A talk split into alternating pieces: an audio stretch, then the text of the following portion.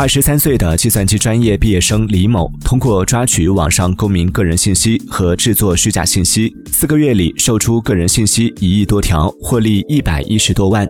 目前因涉嫌侵犯公民个人信息罪，被温州警方批捕。今年二月，温州鹿城区网警得到线索，有人通过境外聊天工具贩卖公民个人信息，数量巨大。警方侦查发现，嫌疑人李某将公民个人信息按地区、人群等分类，如车主、宝妈。淘宝用户等，针对不同买家打包出售，以虚拟货币交易。随后在江西南昌市将其抓获。